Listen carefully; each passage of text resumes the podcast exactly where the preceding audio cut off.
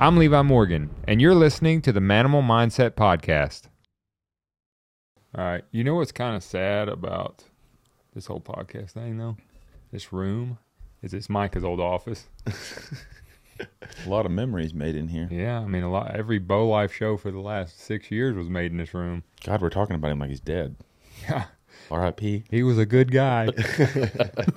he was tried hard. How's that evolved? Was he was he the original, or did he come into it as you all got into the seasons? We, for Bow Life, really, he was, uh, maybe not. You know, he's always worked with us since because he got in a lot of trouble in high school. Yeah, And so it was kind of his like dad one day was just like, "Hey, you're coming with me to Kansas to film because he was expelled from school." Yeah. And so uh, that's kind of how he started, and then ever since then, he just had a ton of potential, like creative, and just never went to school for it or anything, and then just kind of just every year kept stepping it up until I think it was like our first or second season of Bow Life. He was um, roughing all the shows, editing, yeah. and then we were getting them polished by a guy named Jameson Crass, and then it was just like, hey, it's time for you to take over everything, you know. Yeah. And then once that happened, we kind of did a podcast with him the other day about some of that stuff. It it like really put a strain on mine and his relationship. Like we got in the biggest fight we ever got in, argument. Like he quit, walked out, cussed me out. And it was just like so much responsibility for him. yeah, But then like once he like did it and realized he could do it, he just like exploded. Just you know. I think that I, I do hold the belief that every person is born with like a gift inside of them, like truly. Well, Like, yeah, it- everybody's yeah. got their Now, unique you, you don't set. find it. Not Yeah. everybody finds it. But I mean, you watch some of these guys that have complete deranged mental illness, but they can play Beethoven Right. by, by ear, Yeah. you know? And I'm the same way. You give me boredom, and I'll show you a handful of trouble. Like, I, if, if I'm bored, I'm in trouble. That's the truth. yeah. So, like for me, I relate a lot to Micah. You know, we Yeah. talked about that in Texas too. Is you know, until I started finding things that I could go down the rabbit hole on and keep me interested in, Yeah. even at like the smallest level, dude, I was my own worst enemy. Right. You know, because my brain just goes too fast. I try to tell people the way my brain works is like three concentric circles, and if I have a memory, it turns into a movie trailer in my head. Gotcha. It's not like I remember exactly what happened what was said. It's like I see a movie trailer the whole day. Like the Texas trip, when I see that, I remember where I was when he called me, and then the phone conversation we had when I was in the garage, and then it just plays into like when you picked me up in the van when we went to the, you know, the uh, what's it called, Whataburger. Yeah. Like all that just plays like in a little. It's like there's a little melody, but that's the way. That's I pretty cool though. but that's how my brain works. Is it? And, but then the problem is that becomes the center circle, and then the other two just go a thousand directions because it's like, Right. well, well, I shot those tack arrows. Well, what was the weight on those? What was it? So it's I'm all over the place. But when I can bring it down to like jujitsu, where the only thing you think about is not getting killed, Right.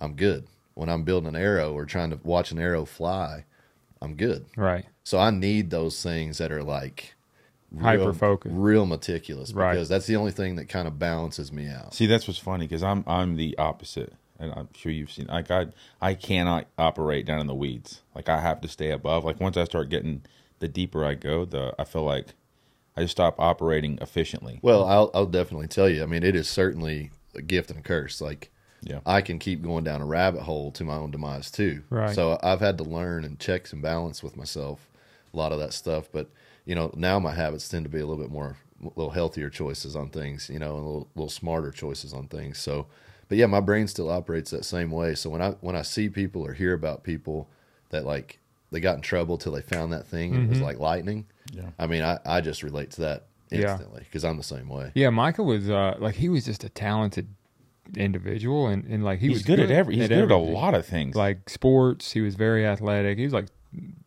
unbelievable running back, great baseball player, snowboarding, dirt snowboarding, but like he just never had that thing. It was just like he was kind of like searching for it. I think. Do you think know? stuff was too easy?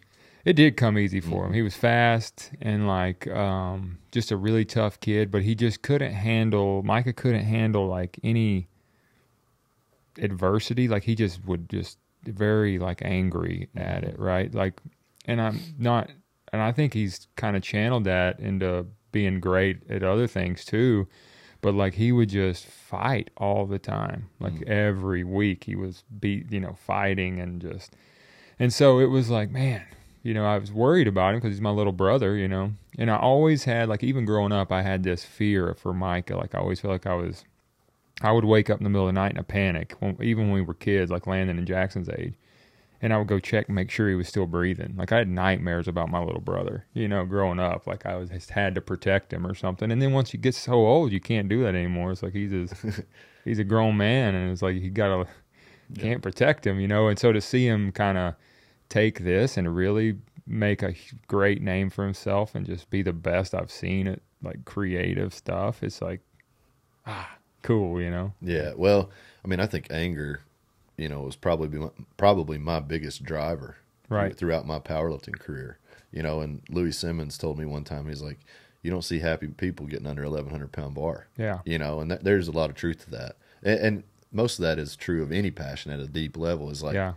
The, the happy people are few and far between. That's why I admire you so much, man. Is like, I mean, my perception of you is that you're real. You you're always happy. You talk about your wife, talk about your kids, talk about your family. Like, you got it all, man. Like, so I, I admire that about you. Yeah, I think, yeah, and it's like I am happy. I, I have so much to be thankful for. Very blessed, and um, I'm not an angry person in general. You know, But that's counter to so many people in the industry. People Yeah. that'll that'll snake oil sell you on anything. right? But then when you really meet them, they're just bitter or Right, yeah. angry or finger pointing or whatever. Right. I'm not, you know, it's not any one person. It's it's just there's a there's a wave of those Right, people, yeah. you know.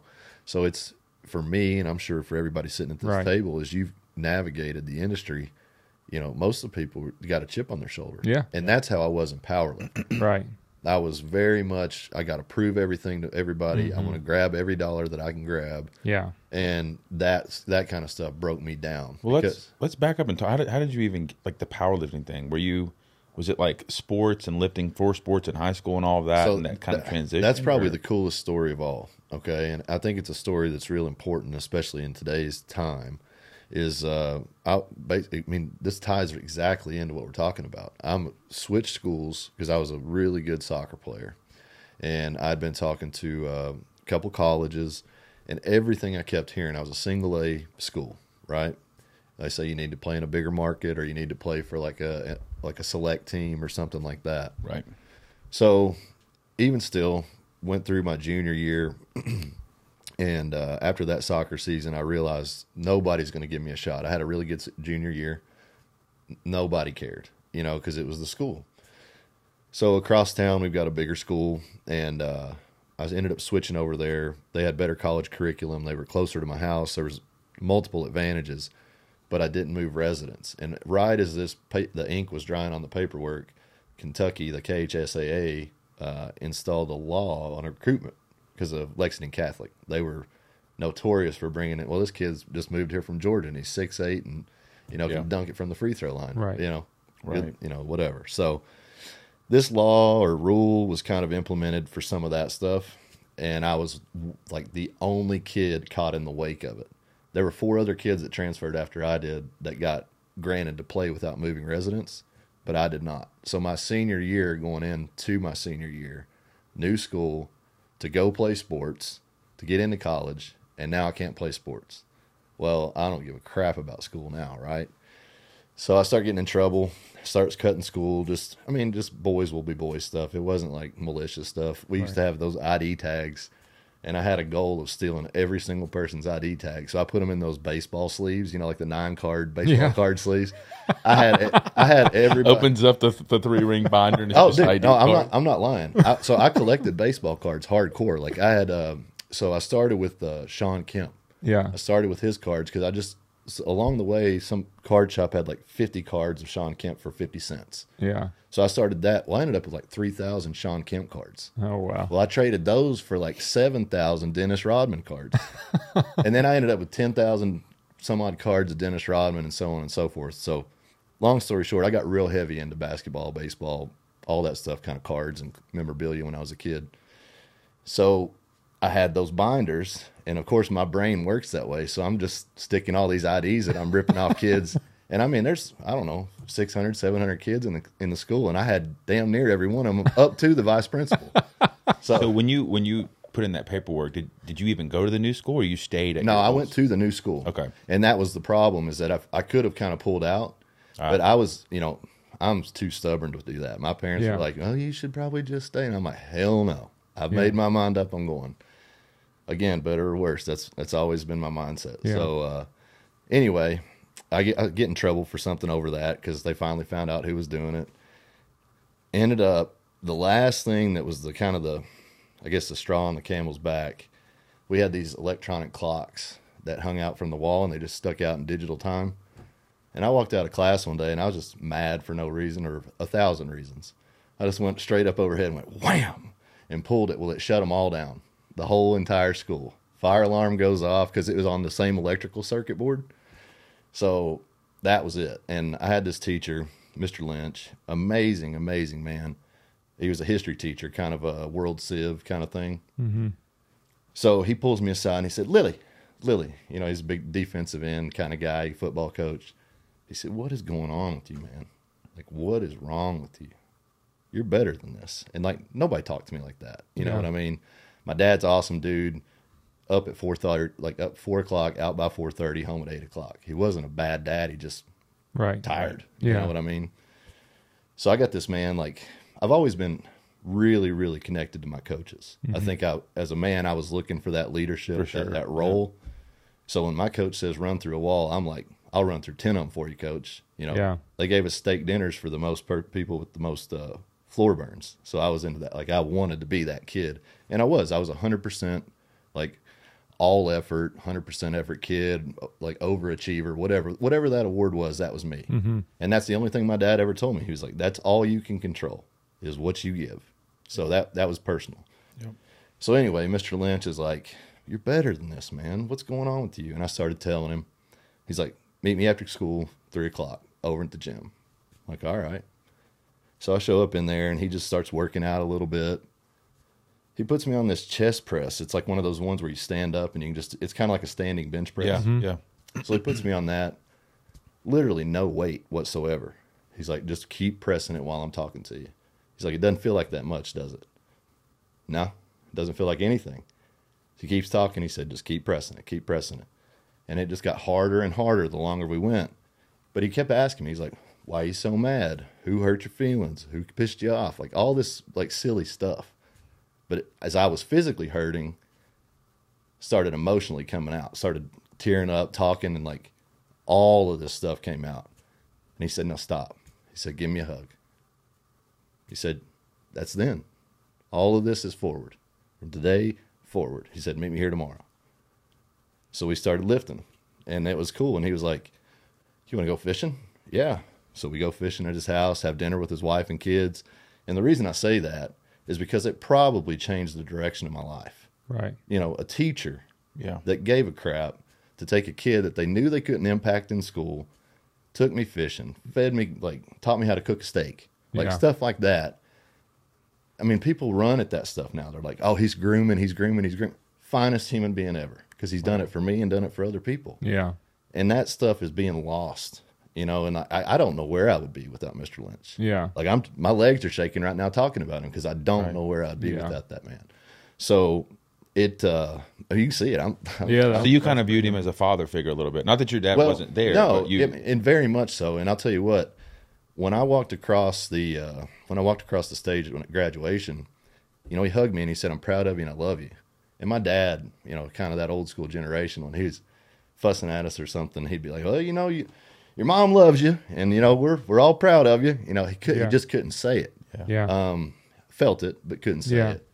So this was like, what? You know, Right. but it was the right thing for him to say, and he hugged me, and I believed it. yeah. And, you know, through my life, even when I was off track, I always thought about that man as like, I want to impact people like that. Yeah. And I've never forgotten that. And even, like I said, when my compass has been off, he's always been one of those guys that was like, man, he wouldn't be proud of this right now. Right. Yeah. You know, so I think uh, that was really the genesis of it. Like, that was just what started me lifting because it was all I had. I had no other sport outlet. I had no other like real friend group. I had friends, but you know, when you go to school at one school for 10, 11 years of your life and you go over to the school your senior year, well, you ain't getting into the cool kids club, you know? Right. So it wasn't a bad transition. It was just difficult Mm-hmm. for many reasons. And um, after that, I ended up getting to throw uh, shot put and hammer in college, and that just kind of furthered the lifting bug. Yeah. I started doing some competitions and whatnot. So, really, I guess it was my sophomore year. I just didn't want to throw anymore. I just wanted to lift weights and compete and wanted to do bodybuilding. But to me, it was so subjective. Like, you show up peeled, shredded, and they're like, well, you need to be a little bigger, eat more carbs. Well, you come in a little bigger and eat more carbs. They're like, well, you need to be shredded. Mm-hmm. I just wanted to beat people head to head.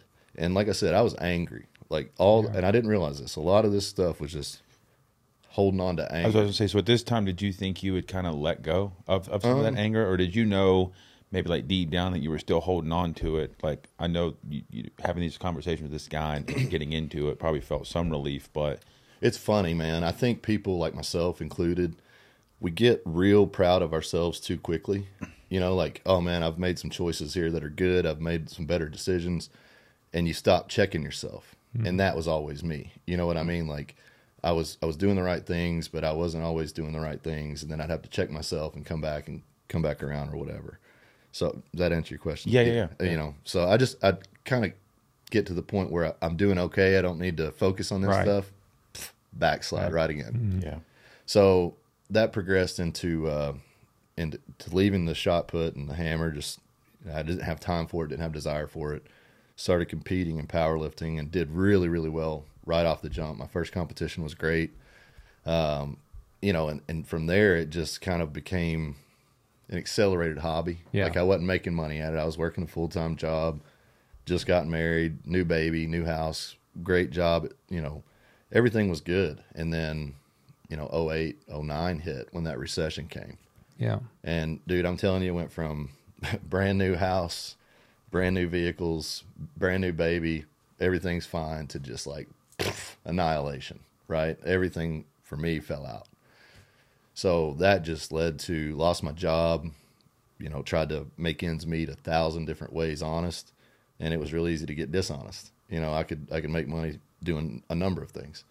So that was that was the path I chose, and it wasn't from being in a place where those were the decisions I needed to make. I failed to tell the people around me, those that love me, that I'd even lost my job Yeah. because my dad was always like a man without a job ain't worth nothing. Right, mm-hmm. yeah. And they don't mm-hmm. they won't let you go if you're worth something and you're doing your job. Yeah. You know. But my company was actually dissolving. Right. So I didn't know that. But I took that on my chest like, man, I'm just I'm worthless here. Like I don't Right. I can't even hold a job. So I kind of hustled around and tried to make ends meet. Like I said, you can't cover yourself for that long. You Yeah. know, and it went month after month after month and I was killing myself. Like I was detailing cars, cutting wood and still acting like I was working at my other job. Like Oh, I see. you know, it wasn't good and I was trying to hide it. So, you know, that just became a lot on everybody involved. And like I said, I kind of just went further into that um, as far as just like making poor choices. But I, then I get a phone call and I'd done a couple powerlifting meets in between and done pretty well. So Louie Simmons calls and he was like, I saw your last meet. You did really good. Good to see you. Look big, look strong. Have you ever thought about coming up here to train with us at Westside Barbell in Columbus, Ohio? And I was like, well, no, I haven't. He's like, I dreamed of you guys. Like, I, I've looked at all your stuff and I know every number in the gym, but like, I never thought I'd be there. He said, well, why don't you come up and try it out? So, four days a week, three days a week, more honestly, probably, but definitely there were times of four days a week. Me and another guy named Jake, we would get together at two o'clock in the morning in central Kentucky, drive three, three and a half hours to Columbus, get to the Bob Evans off of uh, Broad Street, eat breakfast with Louie, go train at eight, train till ten, eat Subway on the way out, and get back in time for work. We did that four days a week for months. How old were you? God, 27, 28 at this time. This is 2009, born in 80. So I'm Yeah. 26, 27. Yeah. And, uh, you know, I was just, I've heard other people talk about that kind of stuff, like just that blind obsession. Like, I, I didn't know why I was going, but like whatever was inside of me was telling me, you got to go. You know what I mean? So I just kept going, just kept going, and finally got an invite, and uh, that's that's when I moved to Columbus. And again, that was that was the best thing for my powerlifting, but it just furthered me from anything that was good in my life. So Were you still married at that point? yeah, and uh, this was that was the hardship is it was like trying to split it up over two cities, and then that just dissolved out. You know, it just uh, just did not. There's just no way to do that. You know, because the demand of competition. I mean, imagine, you know, you've got to be, let's say, somewhere else besides here, just so you can train. Yeah. You know, well, you can't you can't make that work. Yeah, hey, I mean- I'll be home every weekend. I'll be home this. Yeah. It- you do, Mhm. and then you don't. Well, it's hard enough just traveling for work. Yeah. It's strain on a marriage, strain on a rela- any relationship. Yeah, and then you're t- you're throwing in, you know, that's four or five days a week. You know, well, I'll, Yeah. we'll be home on the weekend. Well, you can just imagine, hey, we got a powerlifting meet this weekend. Well, then you're the next week, and Yeah. well, we got this team meeting Saturday night. So Yeah. it just it just spiraled, and it really, it, you know, it kind of unraveled honestly and organically. Um, and that's that's just a terrible thing for anybody to go through, but it just pushed me further Right. Yeah. because it's like I want to prove everybody wrong. I want to prove everybody that doubted me, said I shouldn't do this, said I couldn't do this. So back to my point, I think a lot of people like myself that use a negative motivator. Well, man, when you don't have that, you generate it. hmm You force yourself into a, like somebody said something about loving what they do. You know, like, well, if I loved training, I don't have to get mad about it. Like I'm happy as can be doing what I love. I never loved training. Yeah. I hated it. Really? I hated it. I love getting my hand raised. I love mm-hmm. being like square to like square with somebody that should beat me and beating them. Yeah. That was that was me the whole time. Like I was never a world record holder. I was never a guy that was like pushing the envelope of what was possible. I was a guy that would show up and have a strategy and lift to my potential, not leave anything off off the table. So when you were going through that process, like what was your mental like state like when you're going into training? Going, you said strategy. Mm-hmm. I think a lot of people, like I, I go to work out and it's like my strategy is either to look good or lose weight or get ready for hunting season. Right. Um, obviously, this is a whole different ball game. So like, what is that? Well, if you can just imagine, you know, roughly when you get to a certain level, it, it's true of any sport. You know, your competition starts to know who you are, and you start to know who your competition is. So if I see a guy, let's just say, you know, Dan Green, he was a guy that I really got to know well and competed with, and and really respect in the sport of powerlifting. You know, he was a 242 pound lifter, and he had like a 850, 863 squat, something like that. So I knew on his best day, and expecting him to be slightly better than that, 860 is what I have to think about for Dan. Mm-hmm. His bench was, you know, 520s, 530s. So maybe plus 10 pounds on that this meet. So you just kind of start to build an equation of what your competition is going to do, Right. what they're capable of, and then what you can do in the face of that.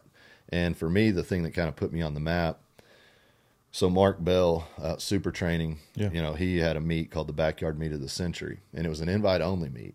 And I had actually just, I was one of the first guys to go from geared powerlifting, where you wear like a bench shirt and squat suit, and they're supportive. They they give you assistance on your lift. So if you ever see somebody say they benched 800 pounds, I officially benched 832 pounds in competition, but that was in a bench shirt.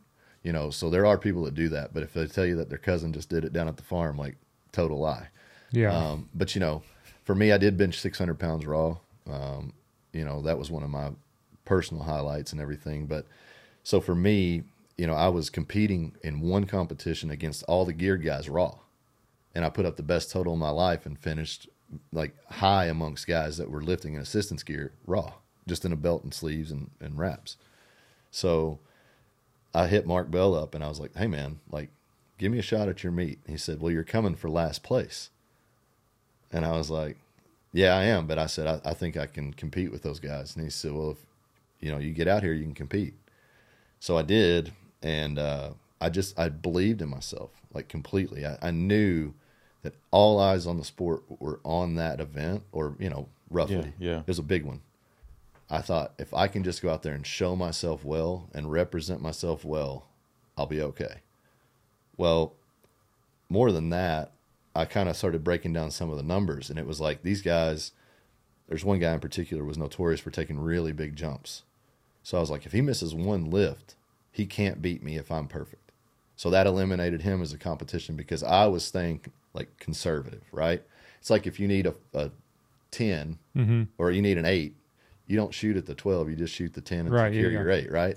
that was me. So, but real quick, so I understand this. So in these meets, it's not individual lifts separately. It's like your total lift of your all- total like some guys get really wrapped up in I'm the squat king or I'm Right. the bench king or I'm the deadlift king and those things have individual like recognition and Yeah. some competitions like biggest squat gets five hundred dollars Got biggest it. bench mm. whatever but yeah I was a I was a total focus guy like Right. I, I didn't care I did but I didn't individ- individually care about each lift more than the next Right. and my standout lift was the bench press like where guys were eight nine hundred pound squatters eight mid eight nine hundred pound pullers a lot of those guys because they had such long arms and i'm not saying all but they had longer arms that gave them advantage in the deadlift or it gave them you know they had some reason that they had an advantage in the squat.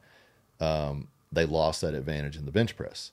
So for whatever reason i made up a lot of ground on the bench press. Like a lot of guys were benching 520 530 i was benching right around 580 600 my squat where a lot of guys were squatting 860 880 900 i was squatting 830 840 you know so i could stay in the hunt. And then down to the deadlift it was like well who's going to jump too high? Who's going to play it safe? And who's going to do all this? So ended up uh, it comes down to i'm i'm in the final and it's me and another guy. So my first ever 800 pound deadlift in competition is on the line. A thousand kilo total is on the line and the win is on the line And this is at Mark Bell's tournament. this is at Mark Bell's tournament. It's The down- one that told you you were fighting for last place. fighting for last place. it. Fighting for last place. So I showed up and it's me and another guy down to the last lift. And it's one of those things, um, you know, when, when you get into kilograms or you get into meters, it's a little bit different. So the actual conversion comes down to 799.7 or 804.7 as as the jumps that you can take. So I'd had some some people say I'd never deadlift 800, and I knew if I pulled 799.7, I would never have pulled. You know, that wouldn't have been 800 mm-hmm. in their mind, and it wouldn't have been in mine because they they they were betting against me. Right. So I would have known exactly what I pulled. So it was 804.7. So this is like I'm in I'm in oh crap land now because this is like 800 was going to be eh, like mentally and through my mental train- block. Yeah. well, in my training too, one, it's your first, right? It's the first time you're pulling. And this is like 800 is where I started separating the, the men from the boys, right? So that was on the line, like all this other stuff. And it's like, holy crap. And I looked out and it was like, I had done a big meet, but this was like the first real time that I knew the internet was making the sport different. Mm-hmm. It was like every camera, every person with the phone, everything like this.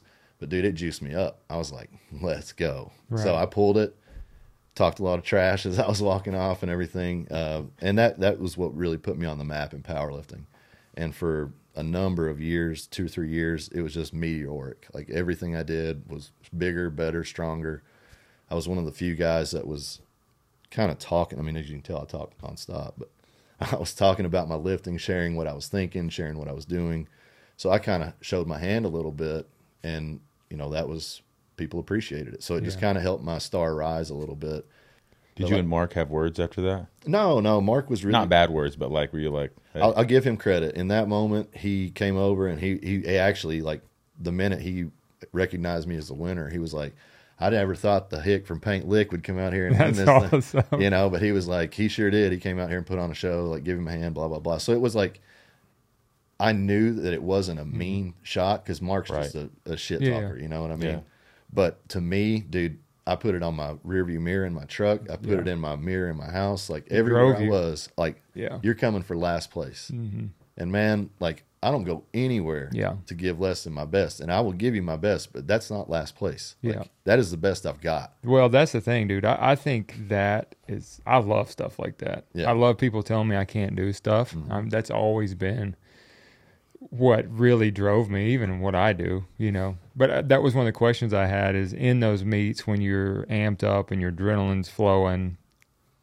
Do you like one of the things I was wondering, and I think you kind of answered it is, so you lifted. Normally, you could go ahead and give guys more weight than what they normally lift when they're amped up and drilling. Mhm. So it didn't actually. I was wondering if it would maybe affect their form or f- affect how Well, they attack it, or It's a it's a fine line, man. You know, because like I don't know how much you guys have ever been in fights or done jujitsu or anything like that, but if you go like if you get so amped up right. that you you get the timing wrong on something, you you're really messed up. yeah, So I would see these guys, and you see the videos all the time, like people slapping each other, smacking each mm-hmm. other in the face, and doing the ammonia and whatnot. I listened to Promontory from Last of the Mohicans in my headphones. Literally, I, I didn't hear my name called. I didn't hear the number they called. I just I had a game plan. I gave it to a handler. I didn't want to do anything. I, I listened to that song on repeat for nine, ten hours a day. You know the the one with the violins and the bass drum, dude. And I used to. Uh, that's a funny story about that that we can talk about later. But that right there, I can't listen to it unless it's real. Like I got to be alone, or it's got to be real special. Really? Because that song, dude, I get so amped up. Like I'm an emotional person. You saw how it was when I was talking about Coach Lynch. Like when I when I hear that song, dude, I'll, I'll eat faces. Like Yeah. I just I just want to get I, whatever I got to do. Let's Don't play the song, okay? As it cues in right now. Nobody plays. But the it was song. like that was one of those things that was kind of like the mental cue that this is game day. Yeah. So I saved it for that. Yeah. You know. Did you all? uh, So it's interesting. Like, did you always have that like second gears? We talk about. We were talking about this morning of like Mm-hmm. you're such a a gentle dude and just like you, you you're kind of soft in a good way. Yeah. Yeah. Um, but obviously you've got this like killer piece of you. Did you always have that gear and knew you had it, or was that something you kind of discovered? Like, how did you even get into that song? Well, I'll tell you. So it all goes back to when I was a kid. I was a dog when I was a kid. Like Pee Wee basketball, we had that rule where every third trip down the court, the girl had to shoot. yeah.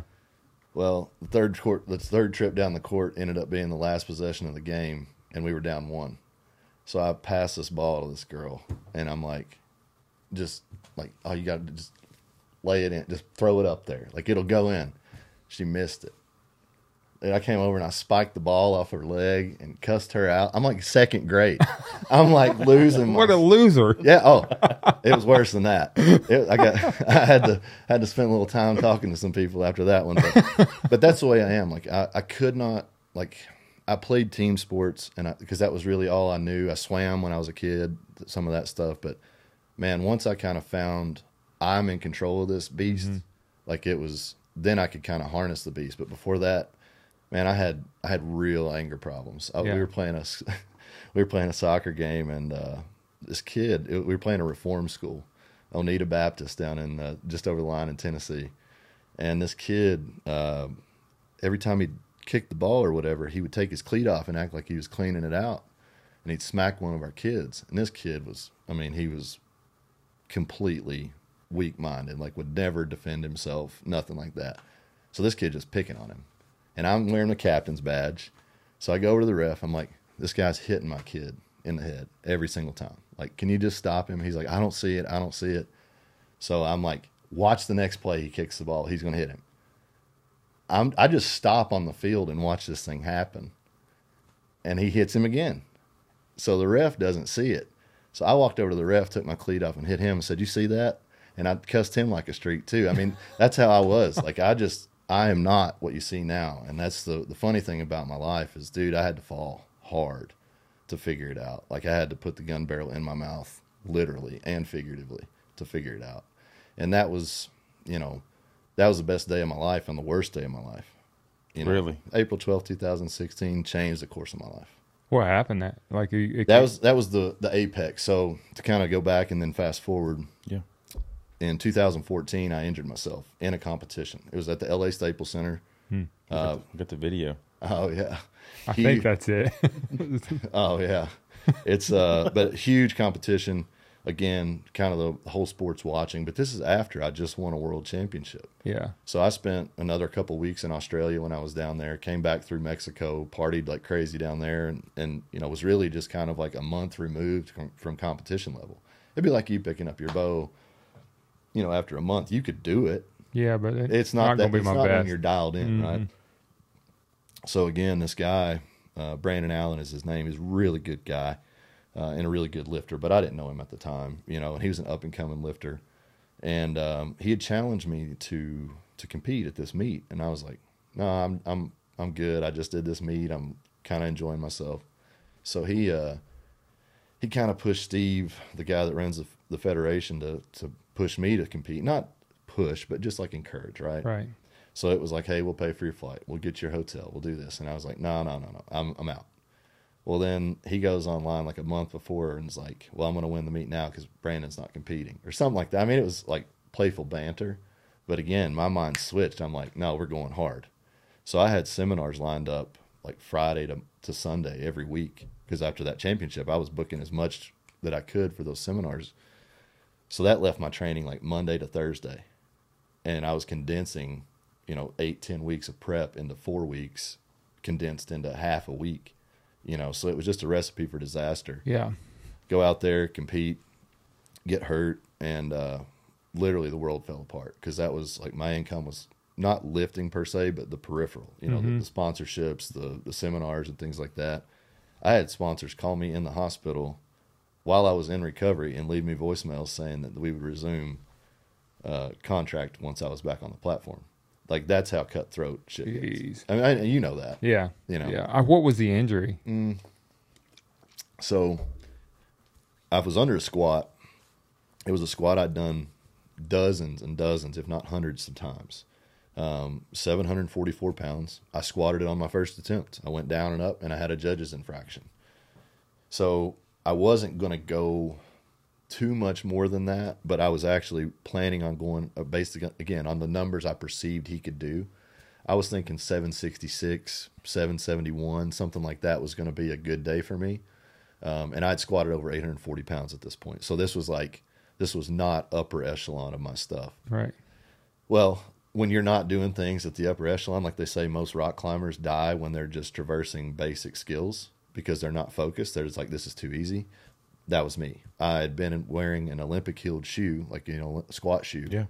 And I went down and I had a judge's infraction over a movement. And I felt a little bit off balance. The, the platform I later learned was a little bit wobbly.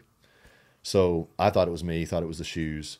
Had a groin injury that was had actually happened when I was in Mexico, stepping out of the ocean, and it kind of like sunk my foot and then pulled me back down, and you know, so felt a little something there, nothing bad. So I'm like, West Side, we squat wide, we squat in flats. So I had my Chuck Taylors there, put those on, widened my stance out to give myself a little bit of base, a little stability because I felt unstable.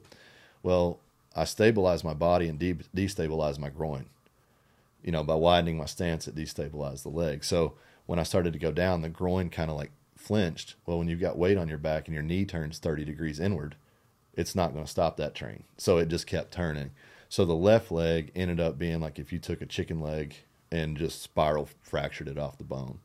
Um, my kneecap was maybe three to four inches up under the skin above my, my outer sweep of my quad. It had retracted so hard on the quad tendon. Doctors said, I don't even know how that's possible. But when they did, like, you could see my kneecap literally just moving under the skin. He also said that the snap was so hard on the front side of the patella that it looked like a surgeon cut it. He was like, I don't know if I can replicate that cut. You know, it was so like just completely shredded it perfectly. So that was a, a spiral. It was everything LCL, MCL, PCL, meniscus, whatever you can think of, it was gone. And then the right leg was uh, patella quad tendon. So it was a little, little less, but still terrible because you're not supposed to be able to tear opposing tendons. But I tore, I tore everything. So, and part of the problem was when I went down, I didn't fall straight over my knees. I kind of like spiraled to the side, mm. and that got some of that shearing. And then also rolled my right ankle, ankle, sprained the hell out of it. The bar stayed on my back the whole time, and when it came off, it dislocated my right shoulder. So I'm down two knees, God. down a right ankle, and down my right shoulder, and I'm in L.A. County Hospital. Right, you got Stanford, you got UCLA miles away, but because it's trauma, they got to take me to this unit I mean, how did everybody react at the at the, the shock. I mean, honestly, like I, I know looking back on myself then, you know, I had that me against the world mentality. Like I, everybody was out to get me and whatever, but it was split. There were 50% of the people that were like, man, that is awful. Like I really like that guy. And then the other half was like, good, that's what he deserves. You know, and I didn't know where I stood. Like, did I get something I didn't deserve or did I get exactly what I deserved? Right. And when I started getting real honest with myself, it was more like, you got what you deserved from a karmic aspect, right? So, nevertheless, uh, that just began a series. I've had 19 surgeries on my left knee. Uh, all of that was condensed into four years. So, really, you know, 14 to 16 is what we're talking about. January 14 to April of 16 was two of the worst years of my life. And what people don't understand about those 19 surgeries, that sounds bad enough in and of itself, right? well, when you do the math, I was on my back four weeks every surgery. So it's 76 weeks Yeah. out of four years that I was on my back. And primarily the first two years, that was the brunt of it. You know, I would get, I would literally get healthy, get back on my feet, and then a week later, I'm back in the hospital, another infection. It was just infection after infection after infection. They had me at threshold levels of uh, some of the antibiotics I was taking. I had PICC lines multiple times. I realized I tried to tried to off myself one time that I didn't know I was trying to off myself. I bought a dirt bike. Um, it was a KTM 252 stroke. Used to ride all the time, but like why? Like why am I buying this with nine? You know, at this point probably eight, nine, ten surgeries on my knee, wanting to go fast, wanting to lose weight, wanting to do all this stuff. I go out and I'd literally jump it the first time, and I just tabletop it and shelf myself, totally like rolled myself in a in a knee brace, PICC line in my arm. I'm sitting there laying in dirt, and I was like, that was stupid. But I got up and did it again, and I couldn't tell you why I did it again, but unless Yeah. you really start thinking, man, I just didn't want to live. I didn't care. Because shortly thereafter is when I put the gun in my mouth. But the best thing that came from that, you know, I called my dad, and um, we were very, very strained at the time because of all the stuff I was talking about. You know, we were just very distant.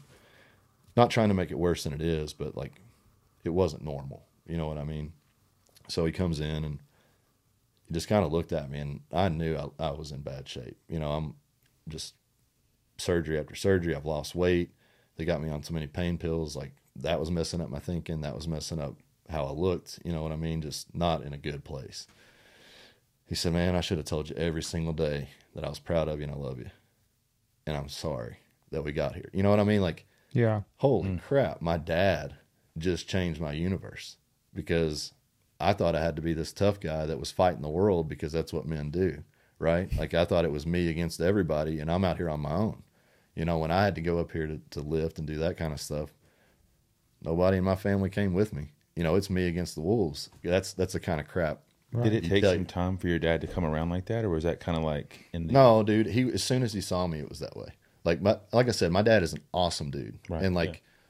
What's the saying? When you're 16, your dad's an idiot. When you're 30, your dad's the smartest man you ever Yeah. met. right?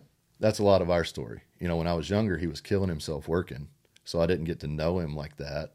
But as I've gotten to be a man and really just sat down and had conversations with him, not as, you know, not as my dad, but as as David. You know, like that's a different level Yeah. you know both of them important but different and that was that was who was talking to me that day. And i think that was the buffer that he needed because i think if he was talking to me as his son he couldn't have gotten the words out you know what i mean? Right. so that's what i got from him was man you can say you're sorry.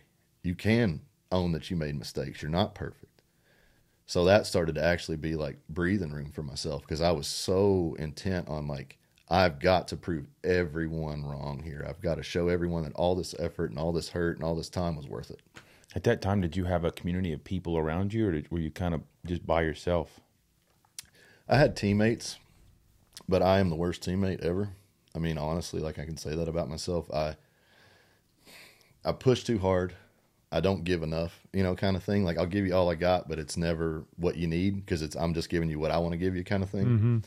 So you know, I think I was looking back. I think I was a pretty poor teammate as far as like as much as I could have done, but from a strategy, from the percentages and some of the coaching stuff, I think I was great. So I would rather train with a guy who made me better, that I wanted to fight every single day, than a guy who made me feel good about myself and Right, I yeah. stayed the same. So that's that's the way I coached. Even my athletes, like I can remember one guy, he sent me a message. And he's like, I want to be one of the best lifters in the world. And his first workout reply was, you know, well, I got to the gym late and I had to cut it short. And I was like, we're done here. Like, you don't want to be the best in the world. You know, and I'm not saying that you did the wrong thing. You lied to me on your questionnaire. You do not want to be the best in the world. So I held everybody to a standard that I held myself. You're right. Yeah. And man, that's dangerous because it's it's a it's a hard place for people to get to, and it's it's very hard for people to get close to that. You know what I mean? Yeah. So yeah, I was very Expectations are, are difficult. mm, yeah for sure. It's like I I don't I, I wasn't at that level, but I always find myself putting expectations. Like if I do something, and I've had to break myself at this. Like if I if I do something for you, or if I give you something, I would always have the expect like I expect that back from you. Yeah. And It's like you can't operate like that. Like just because I'm doing something, I can't look at you and say, you owe me now. It's like, no, you don't owe me anything. I'm, I, I should just be able to do it. And then if you do it back, great. But if not, that's all right. Right. Yeah. Yeah, I- I, think those expectations as a teammate are great. I think sometimes, I think some sometimes it drives people around you to be better. Mm-hmm. You know, just like Michael Jordan, he was not a fun teammate. Mhm. You know, but he demanded the same level of discipline by his teammates that he was putting in. Right. You know, and like all those documentaries you look and they're like he was the worst. Like I hated him. Mhm. You know, but he drove everybody to excellence because he demanded it. You know. Yeah, I So I think, think in certain scenarios, it's a good thing. yeah, and I think you know just just an honest kind of like pedigree. You know, I was I was a student of the West Side system. I mean, the stories out of that place are legendary for how they treated people. As far as like, if you couldn't hack it, get out. Like, right. th- there's no second day if you can't make it the first. You know, kind of thing. So again, all my coaches that I really relished and and sur- like surpassed my own expectations under were the kind that grab you by the collar and get in your face and be like, "You're better than this, boy. You're like you can do better than this." So I thrived on that. Yeah. So being in that environment and powerlifting at a high level, like everybody in here, I'm looking around. Well, the only competition I have at the competition is every guy in this room, and they all want to kill me. Yeah. And, you know, so it's like when your training environment is literally your competition, that that is a breeding ground for its own level of like mental warfare. Mm-hmm. You know, and that just gets to another level of exhaustion when you're talking about you're you're talking about lifting 1100 pounds on your back in a Yeah. squat, and then everybody's just kind of like mad at each other, or pushing to beat each other, or whatever it is. It just it's a weird environment where nobody's happy, but everybody's getting better. It's weird, very very very weird. So in that world, I'm just like moving that amount of weight and guys, like we were, we were watching videos of you earlier. and Just you look a different person. Mm-hmm. Yeah. Like I didn't even recognize that that was you. um, I'm just gonna add, are steroid like is steroids a thing there? Is it? oh, for sure. And is the it, re- is it a necessary evil? I guess. No, I mean there's avenues under the sun to to compete non-test or to to compete tested. You can have a very stringent drug testing like the IPF, the USP, USPL, USAPL. Um, but anyway, they they have their own federation and it's huge. It does very well. Uh, what I think people realize or don't realize. So in my situation, for example, I did a competition, and uh, it was one of the first competitions I did. Happened to set a record, and they t- they did the like a little dip test for your urine, and it was like if you have a six to one um, testosterone to estrogen ratio, it'll register a different color. So if you're under six to one, you're good. If you're over six to one, you're high. So I, I'm I'm like 19 years old. I had a like I had some whey protein, some creatine and stuff, and my dad actually made me throw it out. I was home from college and I had to throw away supplements because they thought they were steroids. So I was not on steroids, not at all. But this test said I was, and uh, I had squat. I was 19 years old. I was 219, and I squatted 660, bench 440, and deadlifted 670. Good gosh, dude. Yeah, At so- 19. 19 and um so that disquel like discredited my lifts and it was it was put like in uh i don't know it's called powerlifting usa but it was like disqualified and it like failed drug tests. so i'm 19 years old having done one of my first powerlifting meets and i think every eye that re- reads that magazine is like scanning that to be like what did brandon lilly do like that's how Right. you know i kind of had that vi- like visions of grandeur about my, about everything I've ever done. I wanted to do the be- to be the best. Yeah. So I thought people would like see that, and I was embarrassed. So I was like, "Well, I'll show them," and it just it started right after that. And to be honest with you, um, when when I was at the end of my career, I saw a lot of what I would just be like internet driven abuse, Mm-hmm. like people just talking about numbers casually that, of dosages that they take, not realizing that if like if you tell me what release to use, I'm going to buy that release. Right. Like, you know what I mean? Why? Because he's the best in the world at it. Right. So if you have if you look up to someone or they they have a physique that you want or they're strong as you want to be or whatever, obviously if they say, "Well, I do this," you know, you write it down and you go do that. And that was the thing that I think got really out of hand because just like anything, it's an arms race. Mm-hmm. Like, well, if he's doing that, well, I'm going to do this and I'm going to do a little bit more. One up it. And the the numbers relative to what I did got so out of control. Now I'm not going to sit here and tell you that towards the end, like 12 week cycle, 10 of it looks like TRT. Honestly, mm-hmm. like maybe TRT 2.0. Right. very very basic very straightforward you want to keep your body balanced like you, you don't want to have these extremes mm. what you want is maximum level of balance at an extreme if that makes sense mm-hmm. so the more good stuff you do the more counteractive stuff you have to do and what what you end up with is kind of a pretty pretty rank soup at that point so i always thought less is more stay within those boundaries and i asked my first coach that helped me with that stuff i said how long do i do this amount and he said until it stops working. And that was it. Like it never stopped working. So we just barely like slowly crept the number forward to where to what I'm taking now on TRT, I was at or just below two times what I'm taking right now. At my highest, at the ends of competition, I was five to six times what I take right now. Mm-hmm. But it was kind of a ramp up just Yeah. for the event. I know that there were guys, and this is not an accusation. This is not me saying negatively of them. I'm just saying I think it's a problem that evolved because of the internet and people playing that arms race. Guys were cruising on four times what TRT is, five times what TRT is. And that's really it's not a functional thing. So what people don't understand, your body can only process and assimilate so much of that stuff, right? So if if you're feeding it protein, really all a steroid or anabolic does really well is help you synthesize recovery through protein synthesis, right? So you have to eat the food, you have to train to stimulate and break down the muscle. The steroids and the anabolics obviously help with that. They don't just make you stronger for no reason. Right. Yeah. Yeah, so like if you took them and did nothing, you would get stronger a little bit, but if you do something with that, the mechanism works better. It's not just strength because you mm. want to get stronger. It is strength because it allows you to become stronger by building a muscle through protein synthesis that can be strengthened. So that was that was always my angle on it. Was like this more of this isn't going to make me better. More discipline with the little bit I'm taking is going to make me better. Eat the protein you're supposed to eat. Eat the calories you're supposed to eat. You know, whatever you got to do, just utilize it, and you won't need more. You know, I feel like it covers a lot of mistakes. Like you can eat really, sure. really poorly and take more, and then curb that Right. you know so i tried to i mean i definitely had those days too but i tried to get for the most part i tried to eat really really good and and train really really hard so not saying my use is any different than anyone else's i just that was my values around it was use the least that you have to to get better Right. Did you so after your injury in like the four year span of the surgeries and everything, was there ever were you planning on going back or did you know it was over? Oh, dude, this is how stupid I am. So the day the, the day I had the surgery, and maybe it was just the, the the fact of my surroundings at L.A. County Medical Center, but when I get triaged in there, um, there's a woman with a gunshot hole in her face, and her boyfriend's handcuffed to the rail, and they're in the triage with me arguing still. He shot her in the face, and he's handcuffed to the rail. That that was my surroundings there. So Jeez. Cool story. Do you remember way back the guy at USC that dropped the bench press bar on his throat? Mm-hmm. Hmm. Yeah. Mm-hmm. So the guy that did that kid's surgery walks in and is like, "Oh, I'm volunteering time at the LA County Medical Hospital."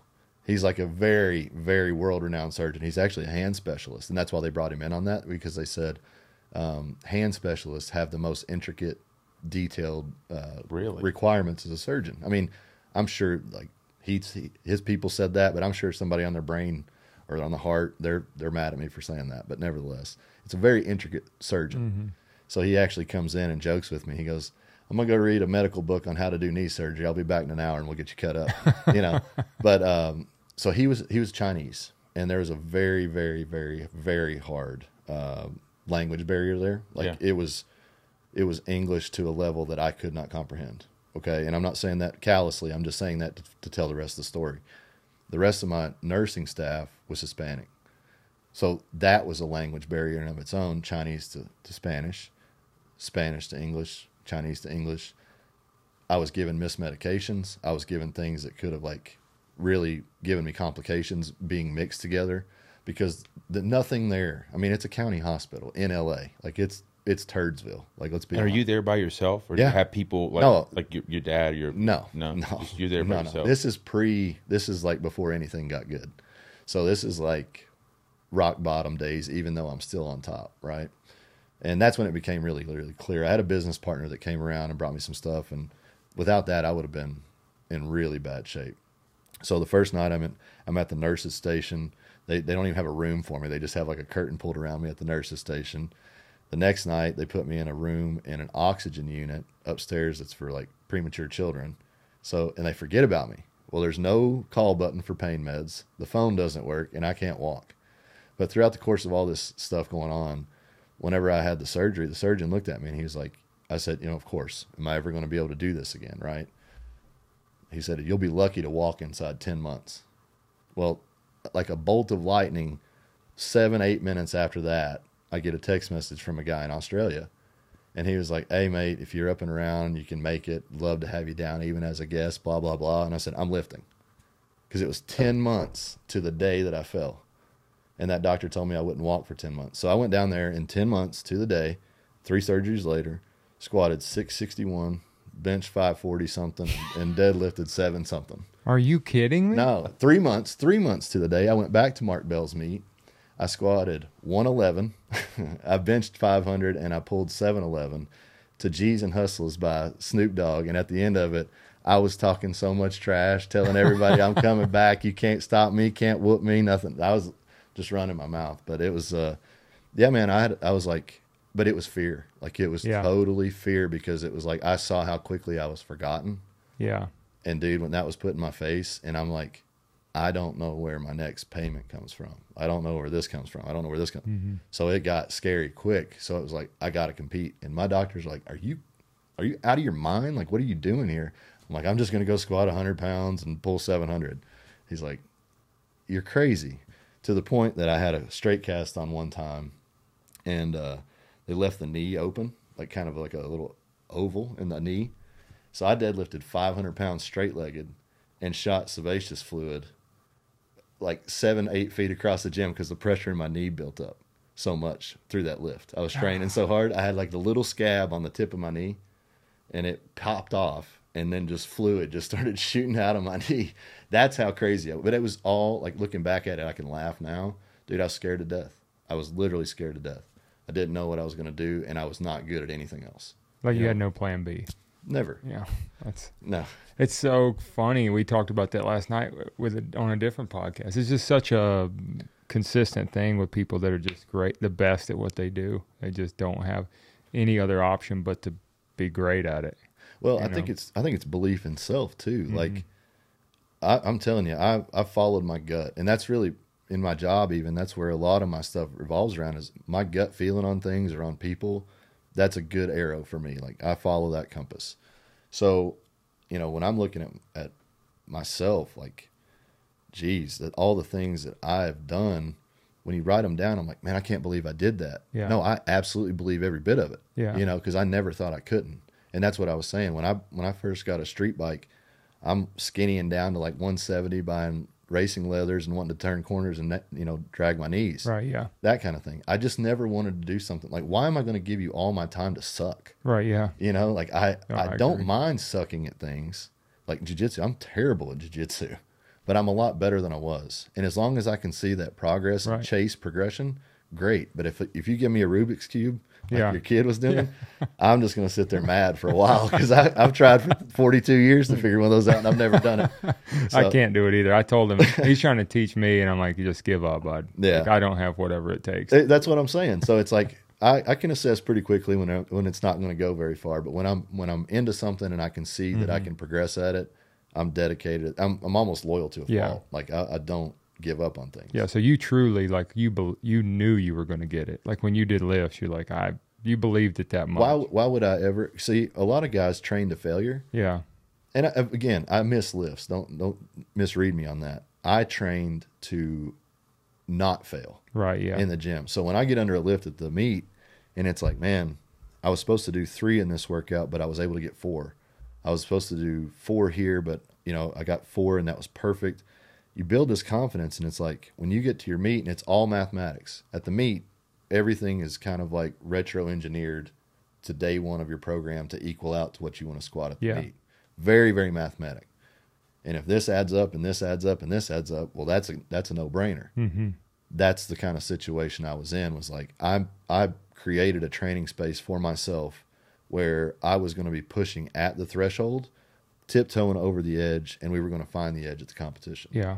You know, Yeah, I think that is the winning recipe though. Like it's such a and it's like we this podcast is animal mindset. That is it. What like when you are competing or do whatever you do, it's not trying not to miss. right? It's trying to hit. hmm And so like in what I do where people mess up is they start trying to protect and try to not miss what they're aiming at hmm instead of focusing on how to hit it Yeah, you know and i just see so many I, it's just so cool to see it applied in so many different different things even even powerlifting yeah. Well, I think you're going to find that. I mean, one of the things that I did and kind of found through this was was veteran outreach, working with guys that were transitioning back, and you know, a lot of guys have been blown up. A lot of, a lot of guys had career-ending injuries and whatnot. So that was my way of serving the military, not serving in the military, but serving the military. These guys that were coming out, coming home like, "Hey, thanks for 20 years of service. Sorry about your leg, and go work at Home Depot for 15 bucks." right So I got involved with the Special Forces Foundation, the Recon Sniper Foundation. Started doing some stuff, talking to those guys about like, man, I was literally on top of the world, number one, fell in a competition, and you know, out of the sport in a few years. Like, I get what you're going through, but I don't know what you're going through. yeah And I don't know if it was the buffer of me not being in, in the military, or just the fact that I'd worked with the military in different regards as a strength coach. But man, wall after wall, these dudes just started talking to me, and those organizations started seeing some of that. And we're like, well, hey, come back, you know, talk to more guys. And I stayed in contact with more guys. So that really became a kind of a therapeutic thing for me myself because it's like, one, okay, I've done some really terrible stuff in my life, but two, everybody's got something. Right. Everybody's got stuff. And when I started meeting men that I looked at and thought, man, you're a good person. You just made some mistakes. Well, you sing that song long enough honestly to other people, you have to turn it around on yourself at some mm-hmm. point. So I started trying to forgive myself, started trying to dissect my life a little more honestly, not like you're a piece of shit, you know, but more like how did you become a piece of shit? you know, how did you make these poor decisions? How did you turn your back on your Did you have anything help you along that journey? Oh, for sure. I mean, it depends on how deep you want to go, but I mean, it it really just started probably from the point where I was at absolute zero. You know, putting a pistol in your mouth. Like, how did I get here? And the answer to that was a thousand bad decisions. Like that's the that's the thought that came in my head. Like a thousand bad decisions put you here. Well, a thousand one good decisions will get you out. So that was the genesis. Like on my lowest point, that was what I kept thinking to myself. Make a thousand and one good decisions and you'll get out of this hole. So it was a plus one. That's where that mentality, that's where that saying, that's where that thought process came from. Because nobody wakes up, oh man, I want to go be a heroin addict today. right They lose their job. Their job stresses them out. They, they lose the money. The, the spouse gets mad or leaves or whatever. Dude's having a bad night. He gets drunk. Maybe hooks up with a hooker. She's got heroin, and now he's doing heroin. Like that's that's a real life story. That's a, that's a story that's been told to me by people. You mm-hmm. know, so like my story wasn't that deep, but I had my own problems. I had my own holes that I dug by choosing poorly, and I could start retracting myself or retracing my steps and being like, man, if I'd have just done this, Yeah. and I knew better every Yeah. single time. And that was it. Was like, am I just stupid that I just like cut off my nose to spite my own face all the time here? But start choosing better. And that's really what it came down to. Like, is this the best thing that I can drink right now, or is it an ice cold beer? Well, it's the water. I choose the beer, but I'm going to drink the water. You know, like stupid stuff like that. Right, but I had to make my life because I was I felt so internally out of control. I had to make that about every decision. And then So when you I became super regimented, then like it- had to, yeah, I mean, you had to. When it's like if you're trying to if you're trying to corral a bull, you don't expand the fences, you bring them in, Yeah. right? And that's exactly how I was with my behavior. Was my behavior had no limits, no bounds, because as the big bad power lifter that was tattooed and strong and winning meets, well, the night after the meet, let's go party and hang out and drink beers and do this. Well, I got to be that guy, and then I got to be this guy, and I got to be this guy. Had a friend of mine who's actually a psychology professor asked me one time. He was like, "Why'd you get all those tattoos? What do they What do they mean?" I started telling him, and he's like, "It says it sounds like a lot of pain." I said, "Yeah, they're all tied to like bad memories and sad times and stuff." And he was like, "Do you ever think that you're literally wearing a jacket of pain, and you're like trying to just hide yourself and cloak yourself in pain?" And I was like, "Oh, what?" but I was because Yeah. that was the things that got me mad. that got me driven to do the things because man, I can see these two roses and I know the people that I lost. I can see these two roses and I know the two years of my life that I lost. You know, like I can see those things and I can get visceral anger from those things. So it's like not only was my life that, but I was memorializing those things on my body. You know, so it's kind of a it's kind of a weird trip to get to whenever you realize, man, I was just I was bringing Yeah. those fences Do you, do you regret that, or do you look at that now as like a like you kind of like a reminder of where you came from? No, it's it's def- dude. I love my tattoos. Yeah. Like I, I absolutely love every one of them, and I've I've kind of made peace with those memories too. Because Yeah. going through back through this stuff, instead of being sad or mad that people are gone, it's like, damn, I had people for thirty years of my life that were awesome. Yeah. You know, and it's just perspective. Looking at But a lot of that came um, through. I did some mushroom trips. I did some DMT. I did some ayahuasca. Did a lot of those things, and I did them, and I and I really used to talk about them more openly, and I've been more cautious of it because it's almost become kind of like trendy. Mm-hmm. You know, everybody's talking about it that way. Man, I firmly believe that um, if you if you do it for a reason, it, it kind of adapts to whatever place you are in your head. Um, like if you just want to go have fun, music's going to sound good, food's going to taste good. But I think if you just do it haphazardly, you can get a lot of what you don't want. Because I've had some of my first trips that I did were just kind of experimental by myself, and that's where Promontory came from. So it's funny that we came full circle on this. So Last of the Mohicans, when I was a kid, was like a really, really impactful movie to me. Like I loved it so much. Like watched it every day. But I watched it, and every night I would have nightmares of Magua, the Indian. You know, like I was Yeah. terrified of him, terrified. So when I did my first mushroom trip, so I'm laying here on this floor. The carpet is actually a little more shag than this. It's kind of a tall shag. yeah. I got French doors behind me, and I'm laying here, and I mean, I didn't know how much I took. I just took everything I had as far as the mushrooms, and it was a lot. So I'm, like, I'm, I'm like stratosphere, right? But I'm laying there, and this, I'm like very seriously, like I just thought to myself, man, this, this, like my heart's racing right now because I can feel it. Like I can tell you what that apartment smelled like. I know exactly what the carpet felt like. It's funny how that works. It's like super intensely burned into your brain but I started making this snow angel in the carpet. And I was like, oh my God, that feels so good. And it started to like come up and cocoon around me. So I'm looking at the moon and stars out the French door, like just, you know, mystified by the whole universe at this point.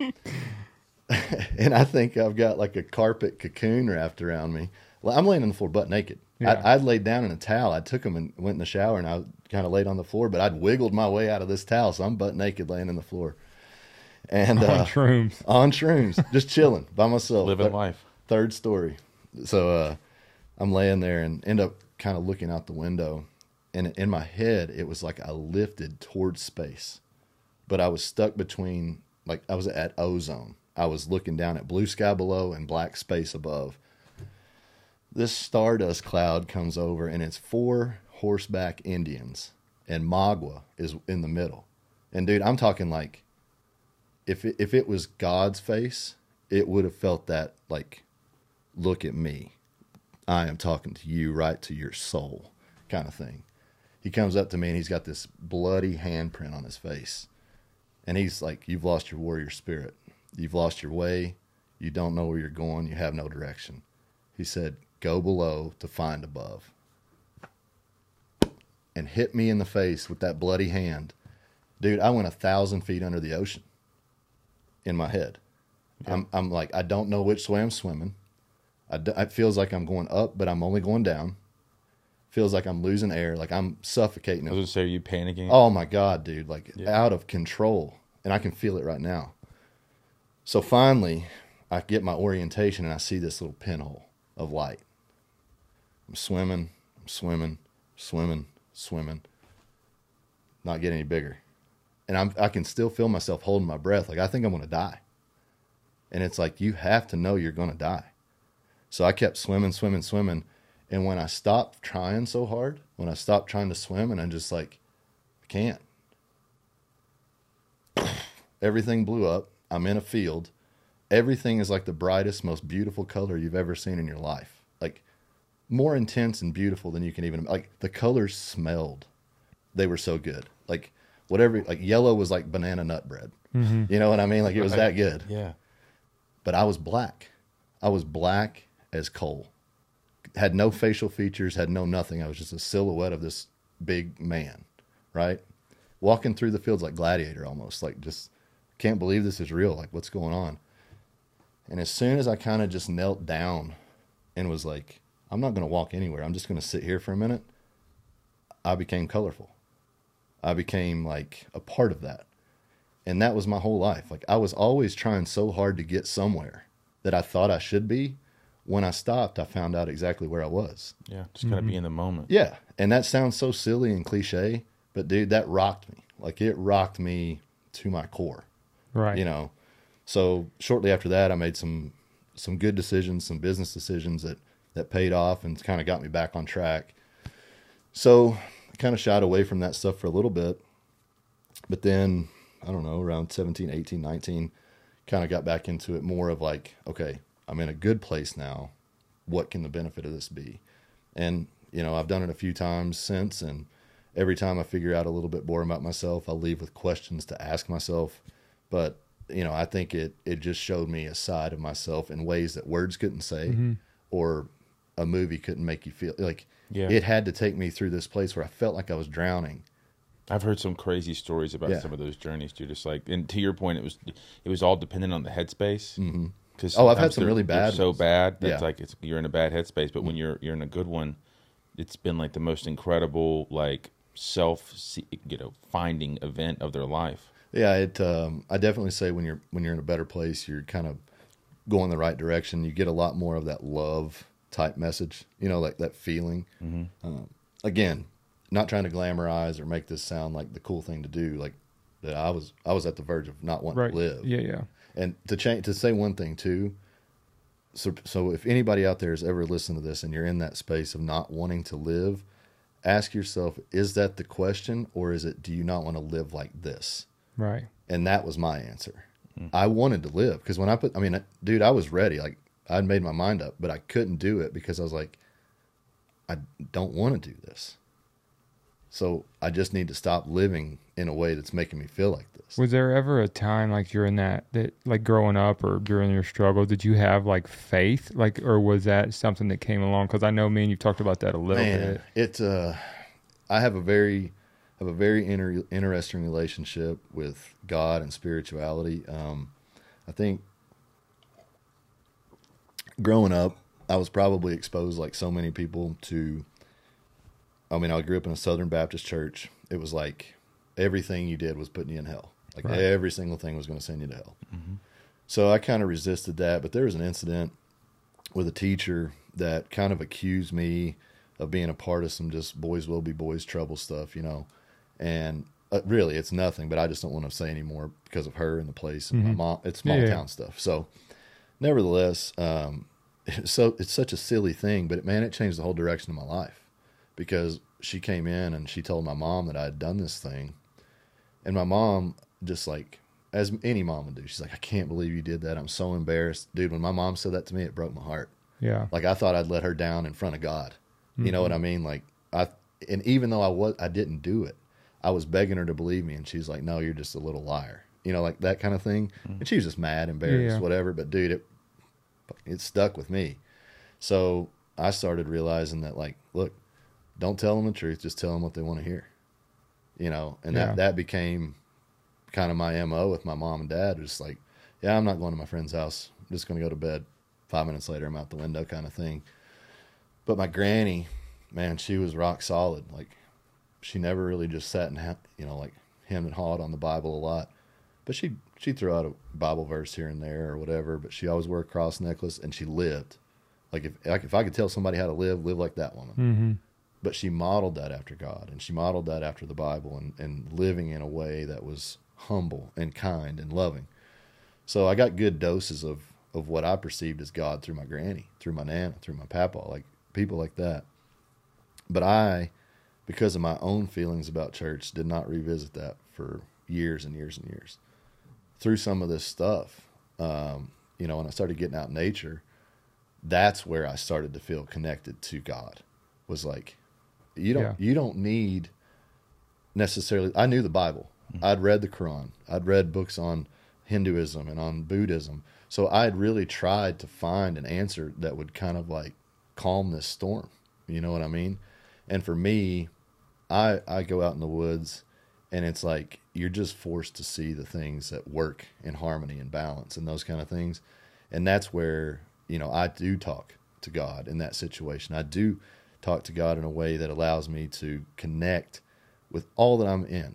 And it really does become like my form of God is a is a biblical God. My form of God is the Father of Jesus Christ. Like that is that is the way that I was raised. That is the way that I think.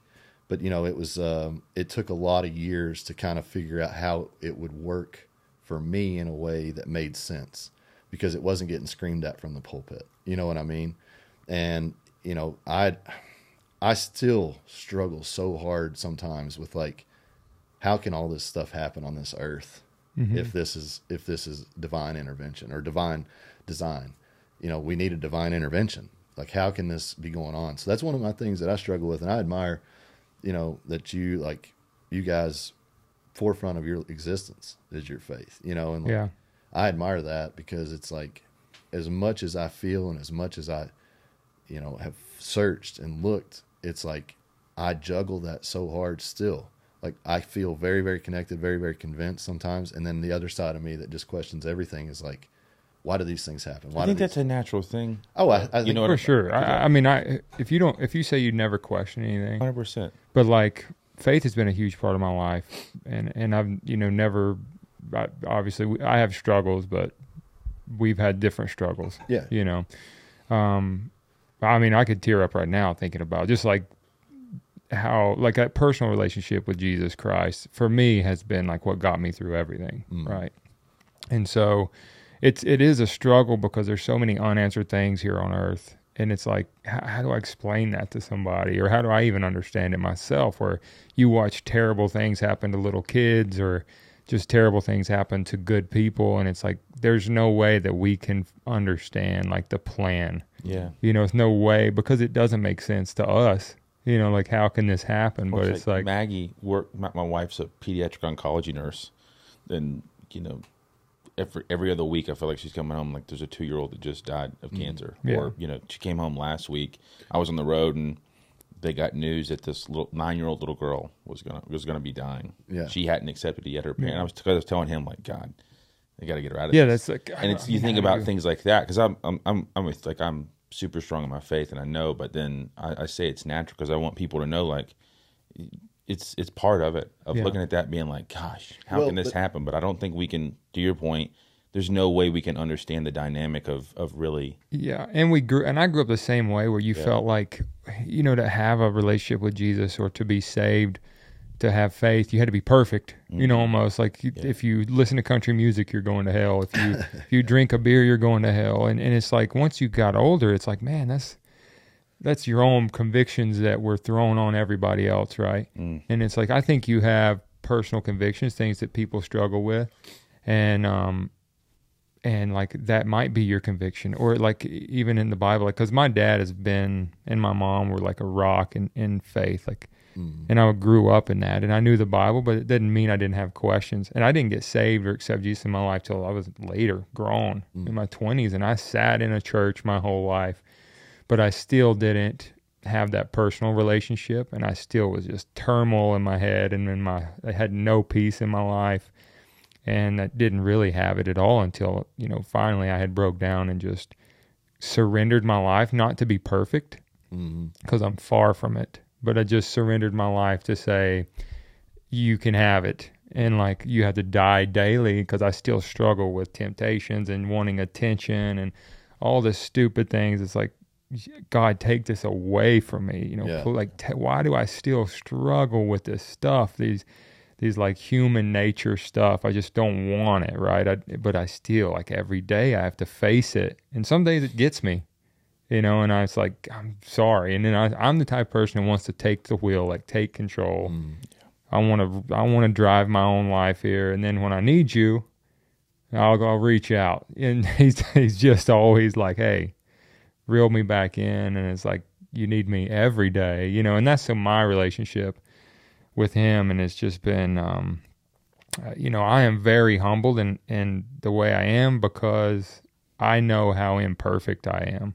Right? I'm like, I am so far from perfect. The things that go through my head, and like how it's just almost like God I don't deserve anything, you know. Right. Then that's the way I feel. But I think also the devil is a liar, you know, and he'll try to discourage you so many ways, you Yeah. know. Well, I think the you know I think the world itself is is becoming a form of the devil. I mean, Oh, yeah. in the sense that everything is just modeled around the idea of oh, it's all about making you feel good. It's all about right here and right now. There's no delayed gratification. It's all just feel, feel, Mhm. feel, feel, feel. And to equate that to something else that I that I'm trying to understand, but I love very much, is jujitsu.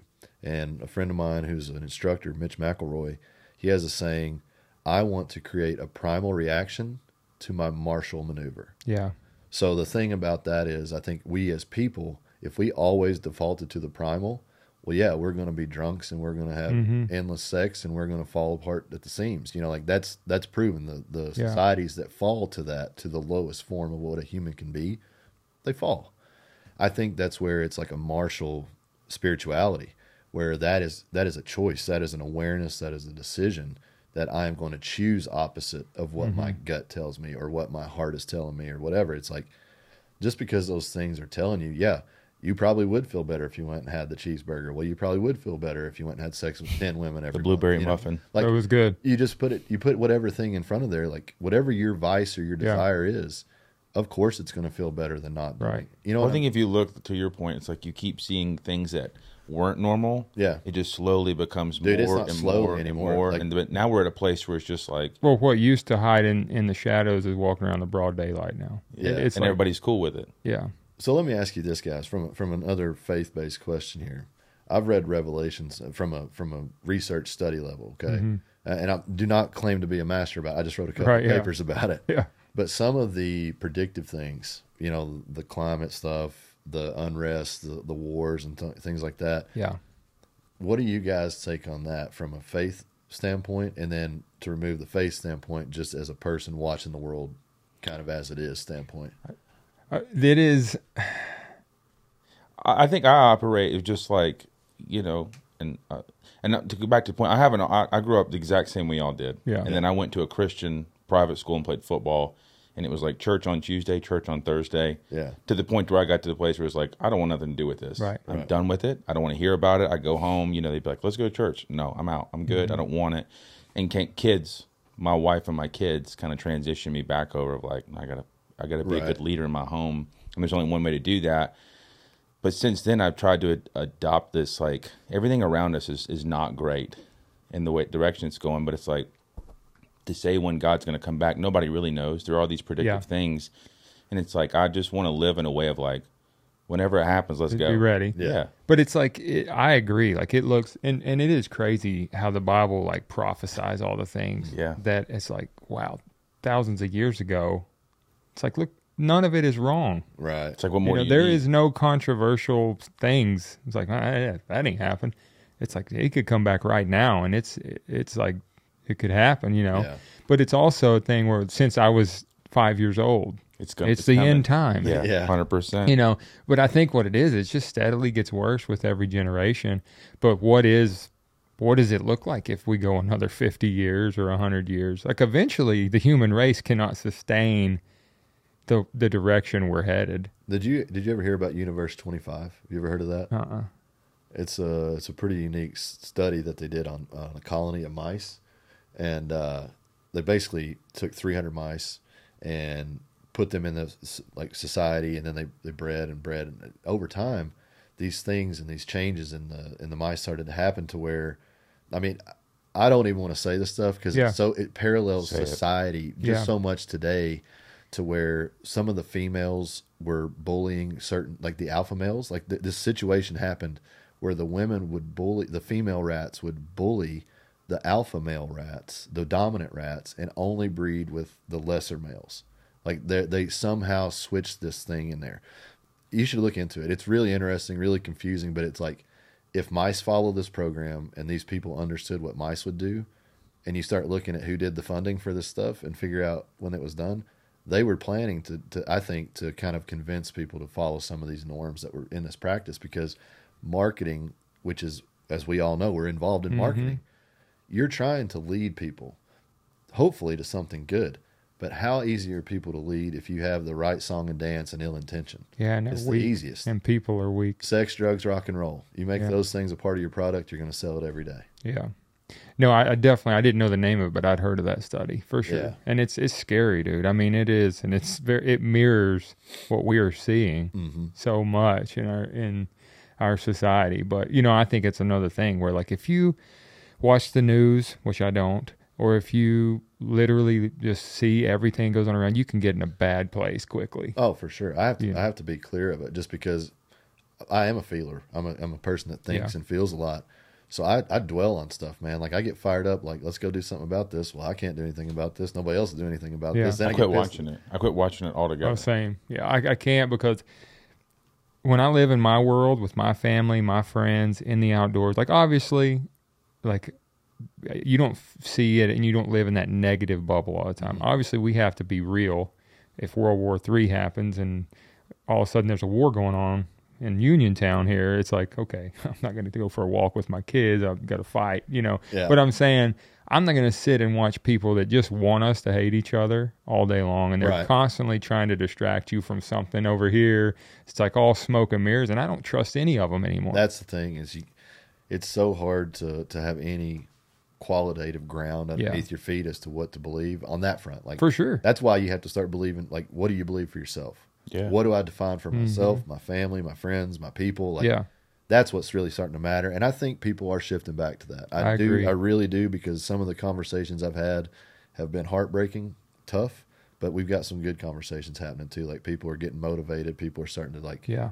tune that stuff out and do their own thing. So I think it's good. Well, dude, I, I could we could sit here and talk to you about. I want to like I want to have you back. I know like you got a long day planned, so do we. But I want to talk to you on the next one about the cube method. Yep. I want to talk to you about nutrition. I want to talk to you about hunting. We didn't get to get into any of that stuff today, man. But I mean, we could literally make this a two part series and have Brandon Lilly back on the podcast. Well, I hope it was Let's- good. I mean, like I kind of rambled about myself. Dude, I've enjoyed it. I didn't say much, but like I, you're a very interesting, genuine guy that I have just like really admired since the beginning, since we met, because there's not many real people, Yeah. you know, that are just lay it all out there. This is me. Everybody's a highlight reel, Yeah. And I've always appreciated that about you. So Well, I, I hope they like the dirty junkyard dog for a highlight reel because that's me. I'm just holding on for dear life. no, man, I, I appreciate it, and thank you so much for coming, dude. Oh, dude, I wouldn't miss it. And really, thank you for the doors you've opened for me, man. And and really, you too, Joe. Like, I mean, just the people that you guys have helped me meet and things. It's it's been awesome. no, we got more ahead. Uh-huh. Yeah. Awesome.